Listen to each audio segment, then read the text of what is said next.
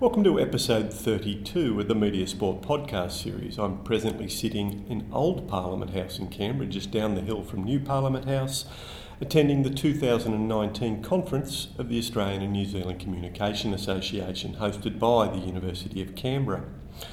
I'm sitting with Michael J. Socolow, who is an Associate Professor in Communication and Journalism from the University of Maine in the US. Michael's been in Australia as a 2019 Fulbright Scholar. He's a media historian whose research centres on America's original radio networks in the 1920s and 30s, and his scholarship has appeared in journals such as Journalism and Mass Communication Quarterly, the Journal of Broadcasting Electronic Media, Technology Culture, and a range of other journals. These articles cover a range of really interesting topics, such as the myth of the 1938 War of the Worlds broadcast, radio advertising and social psychology, and the creation of the New York Times op ed page. Significantly, Michael is the author of a new book, Six Minutes in Berlin Broadcast Spectacle and Rowing Gold at the Nazi Olympics, which is published by the University of Illinois Press. He was awarded the 2018 Broadcast Historian Award by the Library of American Broadcasting Foundation and the Broadcast Education Association for Six Minutes in Berlin. He's also a former broadcast journalist who's worked as an assignment editor for the Cable News Network and as an information manager for the host broadcast organisation at multiple Olympics Barcelona, Atlantic, and Atlanta, and of course Sydney in 2000.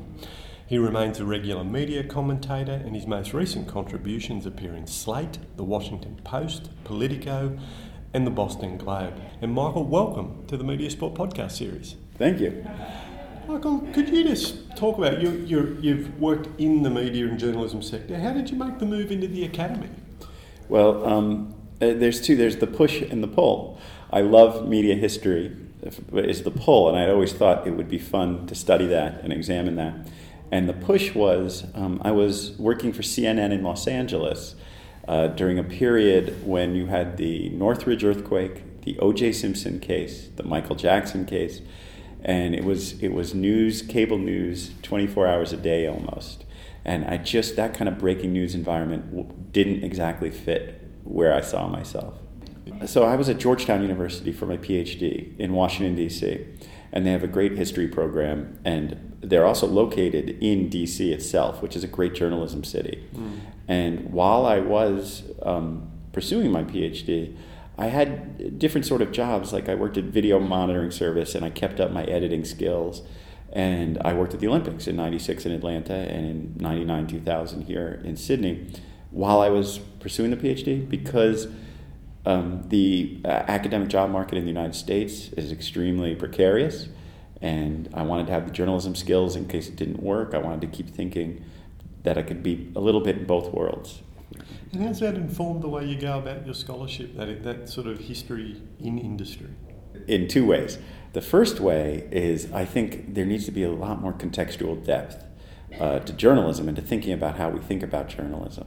And the other way, which is kind of interesting, and I've thought about this a lot, is that um, I think journalists, and I think what I had learned about communicating with the public, whether it's through images on television or, or in writing, um, is something academics really need to learn through their process. Um, it's just not stressed enough. If, if you write in kind of the stilted academic style and learn the formula, you might be okay, you might not. But it, hedging your bets by being able to communicate with more audiences is really important today. And I say, your focus on broadcast now, of course, there's an enormous amount of literature on television, and when we, a lot of people think about broadcast, their mind goes straight to television. But you've chosen to focus on radio. Where, where does that interest come from, and, and, why have you made that choice? That comes from a very specific moment in my life, which was very short. Uh, for about a year, not even, I don't even know if it was a full year, I had a job as the radio cataloger at the Museum of Television and Radio in New York City. It sounds better than it was because it was literally writing writing computer cards summarizing old radio programs. That's what it was. Um, it, that's now called the Paley Center for the Media on 52nd Street in New York. And because of the queue of old radio programs, um, was very backlogged. They had prioritized the best of radio in the 20s and 30s in America, the most important and historical stuff. So I would go in and I would write these summaries of these radio programs, and I just found it amazing, especially the, um, the radio stars who are totally forgotten today. People in America like Fred Allen, uh, who was a comedian, who was very barbed and very sharp and very sort of witty in a very modern way. And we, we think back to the 20s and 30s, we think they were kind of corny, sort of vaudevillian, kind of whatever. But no, it, it was really wonderful entertainment. And, um, and in sports, some of the sports events from the 20s and 30s, just amazing. I mean, the, the 20s and 30s, historically, very interesting time, of course, the, the Wall Street crash, Great Depression, but also a time of great engineering and technological advancement. Um, when I was doing my PhD, the internet had just, or the web had just really started to increase. And I started around 95, and I defended my thesis in 2001. So um, it was before social media and all this stuff. And everybody was asking the same question How is the web going to change us? And the analogous, the really analogous world that I saw was radio in the 20s. Because there, there's so many of the, of the parallels. The fact that it's live, instantaneous communication, doesn't necessarily have to be point to mass. It can be dynamic. Radio is much more dynamic than people know, mm. and um, and it came upon a society that wasn't necessarily prepared for it or framed it. So the cultural framing of it, there were so many parallels that it really struck me as a, as an unexplored and undiscovered place. And that brings us to the book Six Minutes in Berlin. Now, it's an enormously significant event in the history of sport and media, which I think is something your book speaks to extremely well. So let's take it in two parts. In your mind, what's the significance of the Berlin Games as a sporting event and spectacle? As a sporting event and spectacle, it is that there was a design from the start um, to create an image of the host country allied with athletic excellence. But it really was to take the Olympic Games and turn it into something much larger than the classic sort of salesmanship that the LA Olympics had embodied, or, um, or the boosterism of the Amsterdam ones. Uh, they had really been a much lower scale. There was a global, there was a kind of a global consciousness that the Nazis had in putting together the 36. And I should be careful. The Nazis did not originally embrace the Olympics. It stands for everything they're against, right? Cosmopolitanism, peace, everything. But they were so shrewd and I talk about this in my book, that they reverse themselves very quickly because they realize there's a global consciousness that they could set themselves apart. So they talked about this, um, uh, they comparing themselves to closed totalitarian regimes like the Soviets at the time, that they were going to be the open one and they were going to make the world understand what a, ma- a, nation of mass consciousness is. It was brilliant, but it took this kind of thinking of how we can leverage this particular event and spectacle that created the modern Olympics. It's interesting because most people who aren't Olympic specialists or enthusiasts aren't quite aware that prior to 36, the Olympics do not look like they do at that point. That it changes the face of the Olympics, gives birth to a mega event. But the role of technology and stadiums and, and the city, is is this is the sort of thing that, that drew your attention? Absolutely. And and the broadcasting, everybody talks about and we can talk about this in a sec, but everybody talks about television being introduced by the because the Germans were in a race with the British to introduce popular television. Um, but TV didn't work at the Berlin Olympics. It was it needed too much light. It would have interfered with the stadium too much.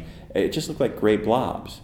Um, uh, there's only one broadcast that we would really consider a, a, true television broadcast, but radio was really the medium of it. But I want to just go back to one thing about the athletic excellence of the Berlin Olympics.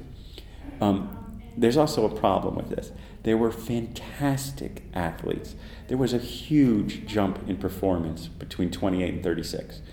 Um, the Japanese swimmers in 32, the Jesse Owens records, the um, Helen Stephens, um, the athletic performances in 36 are like nothing that comes before them. Uh, the world is getting better, and, and there's an, intro, an introduction of drugs. There's the um, controversy over the famous soccer game between Peru and Austria. There's so many, and I, that's a different track because nations around the world had decided that athletic excellence was something to pursue in a different way. And I talk about that in the book a little bit as well. And just focusing on Berlin as a media event, you refer to it as a blueprint for sports broadcasting after that moment. And uh, I suppose explain how the what, what's the blueprint. Well, this is an example of where my professional work and my academic work come together. So when you go to an Olympics, like the Sydney Olympics, you see something called the IBC, the International Broadcast Center, and it's the most astounding live television to be built for a single event. I mean, you can go to Broadcast House BBC and Rockefeller Center NBC, but this thing is put together for two weeks and it's the size of a of a mega stadium with hun- thousands of people working in it, hundreds of feeds, 24 hours a day, going out to the world, and it's just a stunning thing to see. And the Germans, they didn't call it the IBC, but they invented near the Haus der, der Rundfunk, the, the broadcasting, they invented that concept of creating, they built new shortwave relay transmitters to go around the world. They built, um, they call it the 40 Nations Switchboard. Uh, and they really emphasized these technological innovations that would create a, a, world experience of broadcasting. And that's, you can take that 40 nation switchboard and see the IBC invention just 20 years later.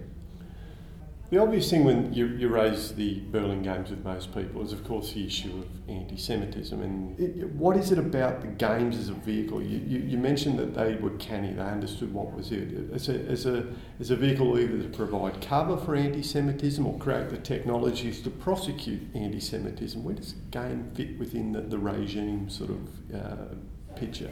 That's a, it's a great question, and it's one that I think attracts everybody to Berlin. Mm to, to study it as academics because we all wonder how could a xenophobic, racist, ideological regime like the Nazis, exclusionary, right, put together the world's most cosmopolitan, peace loving spectacle that had ever been seen.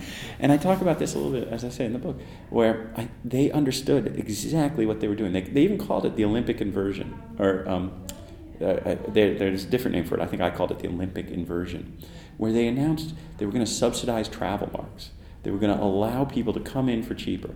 They were going to allow jazz. Jazz had been banned on the radio the year before. For three weeks, jazz could be played. It could be played in clubs, if by white orchestras only. Um, very savvy, very canny. And that's where it fits in. To me, it's not so much about the ideology of the Nazi racism and propaganda genius. It's about the idea that they were master exploiters and flexible in a certain way about what they did. Now, there's a, a, an interesting debate about how much they revealed of the anti Semitism during the Olympics, because William Shirer and a couple other American journalists supposedly got in a lot of trouble with the Nazis for talking about the signs coming down.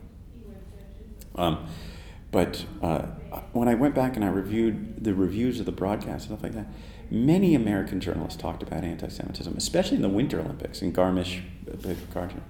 Um, but uh, so it wasn't quite as unknown. It, it, it, didn't work in that way. But it was so overwhelmingly a wonderful sporting event. The boxing, the I mean, there were so many of the sports that that aren't famous from '36 were riveting that we forget that, and and that's why it worked as well. The Nazis knew that would happen. And it's interesting because the the popular image of the Berlin Games, and I think about the sport themselves, is of course Jesse Owens, who is used for all sorts of purposes um, in terms of you know walking past Hitler, his success over the German athletes, even you know movies made about him, uh, fictionalised, and then we also have Leni Riefenstahl, innovations in filmmaking. But you've chosen rowing, and I just want to read a short quote from the start of your book. Six Minutes in Berlin is the story of an event lasting a bit more than six minutes between 6.02 pm and 6.08 pm European Central Time on 14 August 1936. In those moments, an Olympic event was beamed across the globe, relayed to broadcast transmission towers, and listened to by tens of millions, if not hundreds of millions, people sim- simultaneously. The event was the eight oared crew race, concluding the Olympic rowing regatta. Why? Tell us about this event. I mean, why rowing? As I say, given the popular stories, you, you've picked this one, you've written a whole book around a rowing race. What, what is it about that race? Okay, there's two or three aspects to this. The first is personal. All research is me search. I was a rower. I rowed at Columbia University. I rowed for King's Crown Rowing Association. I loved rowing. Um, so I was, uh, I personally loved rowing, and um, that's the first reason. Second reason is I found an oral history from the LA 84 Foundation of a member of this boat um, when I was researching something else, and I couldn't put it down. It was riveting because the race is so dramatic. The third is that um, when I did look into it a little bit and was collecting string, rowing was huge on radio in America, and here in Australia as well, by the way, Yeah. um, and England. Uh, rowing was a, a huge interwar sports coverage for many reasons. The, for instance, rivers ran through all the big cities. Um, they, unlike a boxing match or a baseball game or a cricket match, you knew if a race was to start at 6 p.m., it would be over at 6.05 or 6.06. So for scheduling, they were very easy to do. For relay lines, since they're rowing through cities on rivers, you could get to the transmitter very easily. So you could test out innovative programming. The very first sport broadcast in Germany was a rowing race in Hamburg in 1925. The very first sport broadcast in England was the boat race. The very first sport broadcast in the United States, 1923, on the Harlem River was a Columbia Penn U.S. Navy race to test out to test out a new type of technology because they were rowing right through downtown New York. And um, and I should say, part of the reason rowing made so much sense was it appeared in all the newspapers. So you had the fan base built in to air a rowing race, and the technology made it easy. Now the other thing about it is rowing was huge in the late 19th century. And we forget how close the 1920s were to the 1890s. Just one generation. And so the big, big sports of the last, of the tail end of the 19th century, horse racing, boxing, rowing, were massive. And then they sort of change and transfer when you get the rise of the celebrity athlete after World War II with television, all those things. And so I, I, I went back to this moment to say, here was a celebrity sport that sort of emblematic of this transition. And I, I, talk about the, the coverage, the incredible coverage of this rowing eight in American newspapers. They appeared in primetime radio as on a show. They were covered in Time magazine, Life magazine, the New York. The New Yorker magazine had a rowing correspondent in the 20s and 30s. It, it, the column was called The Oarsman, and it followed the races all through the season. So it was really a different world I was trying to capture in that way. And tell us about the progress through the the meet generally up to the gold medal. I mean, how as to say, there's obviously narratives get built through. That's what why the Olympics work so well. So the, the, the progress of the eight, the personalities in it. Well, there's the personalities. I interviewed a couple of them, and it was great. It was wonderful, and um, and and the race itself is very dramatic. I don't want to give it away because I mean we know they win the gold, but the, the way they win it is uh, is is astonishing um, because of the overcome. But one of the things that made it really big in the United States was that, and again, here's people forget, Jesse Owens won all four medals in the first six days of the Olympics. And then the Olympics are two weeks. So over those two weeks, America started losing. The Japanese won the marathon, they won many swimming medals. Um, Helen Stephens had won medals. Track and field, the Americans had dominated. But the Germans, in the last three days of the Olympics, won something like nine gold medals. America only won one in this rowing race. And, um, and so that made the listenership, which had grown over these two weeks, huge. And it made it a much more intense moment. And the other thing I'd say, there were no rights fees. So the Germans gave this content for free. And in America, we had two competitive national radio networks at the time. One was junior to the other. And it thought if we air more Olympics, we can compete with NBC. That was CBS. And so both um, needed promotional material. And this rowing race, because America never lost the gold in the eight, never. And they knew going into this that it would be the most challenging uh, regatta for an American ever.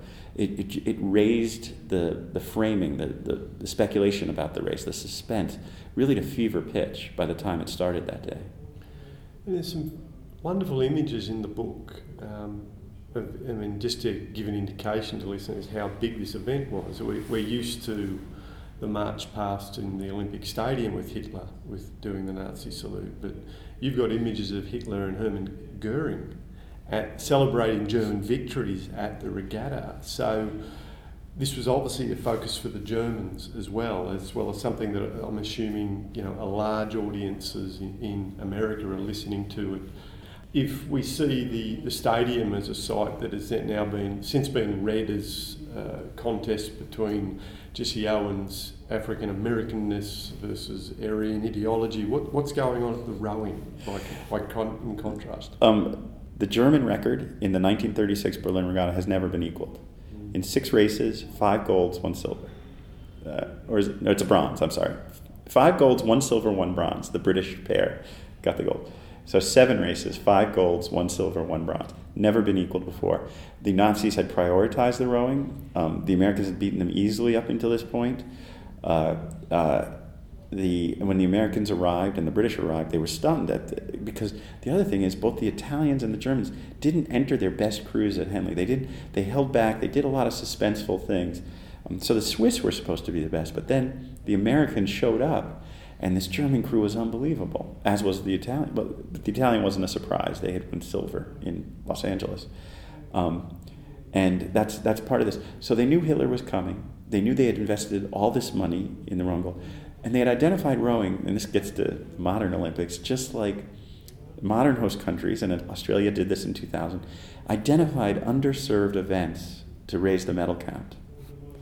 Um, the Germans had identified rowing as a place they could compete with the English and the Americans, and it worked.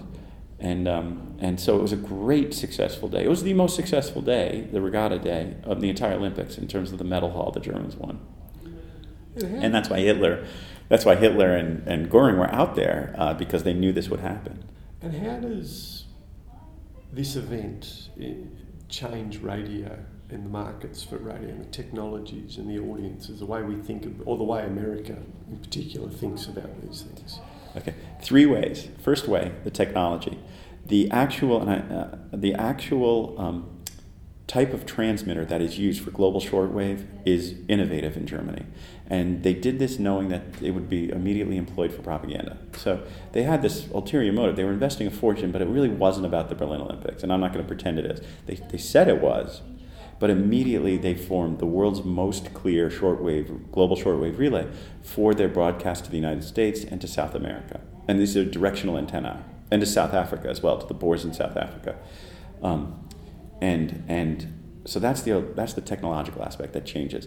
There is radio before 19 global radio before 1935, and there's global radio after 1936, and they're very very different. And you can hear it in the recordings. You can hear it in the recordings here in Australia, and you can hear it in things like um, the Joe Louis Max Schmeling fight.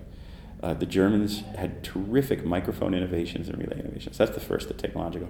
The other thing that changes is you bring all these sportscasters together in 1936 and CBS allied with the British Broadcasting Corporation. The ABC, Australian ABC, had Henry Hay there.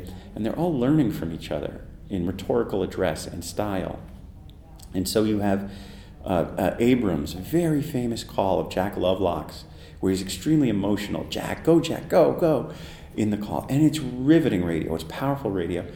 And sports announcers did not do that. That was not considered you know, even in America today, if you root for one team too much, you're called a homer, and and uh, you know, you're supposed to be a little bit dispassionate, a little bit more um, neutral in, in the reporting. All that changes in Berlin, and they're watching each other. The announcers, the Americans learn from the British, the British learn from the Americans, and so you get sports broadcasting is much more descriptive, like like radio commentating pre 1936 it becomes what we recognize as sports broadcasting after 36. The Giants win the pennant, the Giants win the pennant. All these famous calls that we know are really post 36 because you're allowed to be emotional on the air more.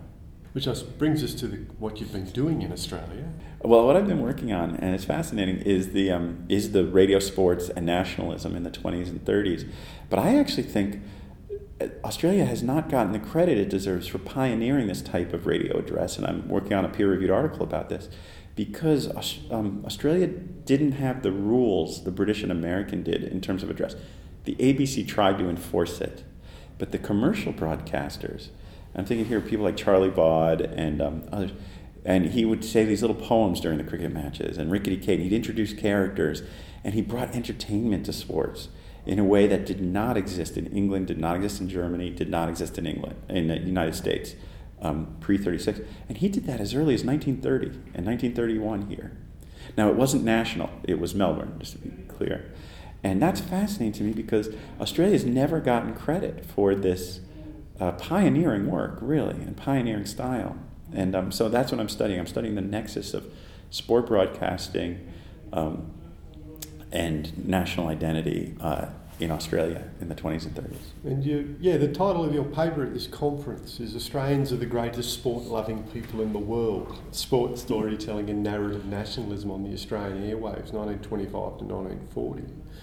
What have you discovered or that perhaps surprised you beyond this innovation that you just mentioned? But also, you know, what are the things that have made you reflect on the state of US broadcasting in contrast to what's been going on in Australia?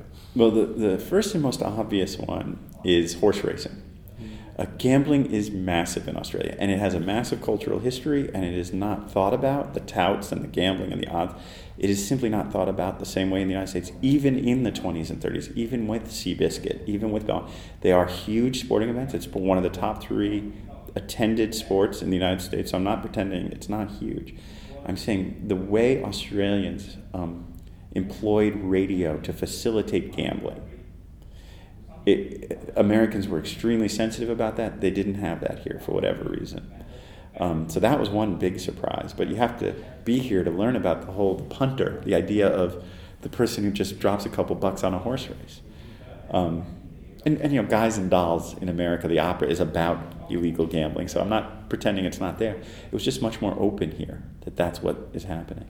That was the first surprise. Um, the other surprise that I found kind of interesting is what eh, this is not surprising to Australian at all, but the cultural cringe. The idea that if we allow sports broadcasting to represent us internationally or nationally, or if we put money into it, or if we really think about what it is doing in terms of shaping radio address and everything, there must be something wrong with it. Because we Australians can't excel. We can't innovate, we can't excel. We must be like London, we must be like, and actually, fascinating to me, I found in some of the old radio magazines, they really liked the German model, at, at, least the radio, because it was uplifting, it was the opera, it was educational without politics and those kind of things. Well, Weimar, I'm talking about pre Nazi. Um, there's just a sense that because we're Australian, we can't embrace what we're doing really, really well, even on the commercial side. I suppose you've obviously had a chance to live in Australia for six months with your family and you've been to sporting events. I mean, what's the, the compare and contrast experience or your experience in the US? Well, a couple things.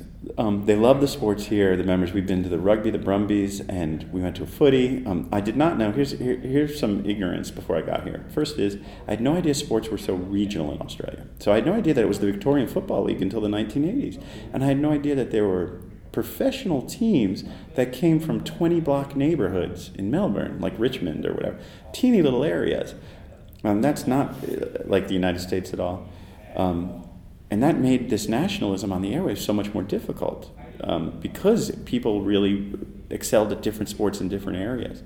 That was, that was a bit of a surprise. The other thing that was interesting to me is before I got here, Australia does have a reputation for being laid back and understanding about race in ways that America isn't. So, so uh, I see you shaking your head, but let me let me just explain. in sport history, that's because Jack Johnson can come here and he can fight a white man, mm-hmm. and he cannot fight a white man in the United States. So Americans kind of think, wow, you know, he could come, he could make money, he could. Johnson himself says he got treated very well here by the Australians. So it kind of has that reputation of sort of the fair game kind of, you know, athletic excellence, and you can even translate that to Steve Irwin and dealing with nature in that way. Um, but when I got here, I realized um, the same kind of uh, racial sensitivities here. It's just hidden in a very different way. And when it breaks through here, it's much more cataclysmic than when it breaks through in the United States. So, an example would be Jesse Owens in '68, right? Um, the American Black Power thing. You have George Foreman waving a flag. You have the Black Power protest. You have Americans doing, you know, going crazy on race in the '68 Olympics, and you have Jesse Owens saying it's the wrong thing to protest here. Um, so we kind of let it all hang out. I mean, we have not, we have Avery Brundage, who I truly believe in some ways was a Nazi eh, for different reasons. We can, but I know that's controversial to say. In the states, it's a little controversial to say. International sport historians know. In America, because of all the money he left to the University of Illinois Olympics and all that, he was he wasn't a card-carrying member of the Nazi Party, but he supported fascism and all that stuff. Um, and he threw them out. He threw when the racial sensitivity happened. But he, that's not really American in the sense of this big, messy racial thing. When it happens here, it's so intertwined because sports is so important to Australians. So the guy who pointed to his skin, um, what's Nicky? Winmar Nicky Winmar. playing for St Kilda against Collingwood at uh, Victoria Park in the 90s. perfect example or it's it's huge here it becomes a existential question about who you are as Australians or Israel Folau and the GoFundMe page because people are flooding in. Are we religious? Are we secular? It expands here because you don't have that breathing space we have. Um, you know we have Muhammad Ali. Doesn't go to fight in Vietnam. Incredible American hero lights the torch in 96 I don't see that happening in Australia. I don't see because you're not and please correct me, and I don't want to sound ungrateful for the floor, but I don't see Australians capable of having the same kind of conversations we have in the United States because, for whatever reason, it's just far too sensitive. A question I ask of all my guests could you recommend a book that you believe listeners should read? I will say that um, the book, well, first of all, I love compendiums like H.L. Mencken. You can't go wrong with a Jimmy Cannon sports writing uh, compendium or an H.L. Mencken. So we'll, we'll leave those aside for now, that style of writing. Uh, the book that really made me a historian, the book that I read that made me think, wow, this is communicating um, so beautifully, stylistically, while at the same time creating a persuasive historical argument, was um, The Great War and Modern Memory by Paul Fussell. And um, he looks at British and American memoirs of the First World War. Well, really, all British. And it's wonderfully written. It's like an elegy. It's, it's just a beautifully written book of history about how incredibly deeply wounding the First World War was. How there was a world that was absolutely destroyed and could never be recovered before 1914, and a world that came after. And, uh, and I remember thinking, wow, if I could learn to write like that, if I could try to write like that, if I could try to harness my evidence and be persuasive, that would be just such an amazing goal. So that's the book I would recommend. Michael, thanks for sharing your insights. It's been actually lovely uh, getting to meet you, and I wish you a, a really safe journey home with your family. Thank you very much.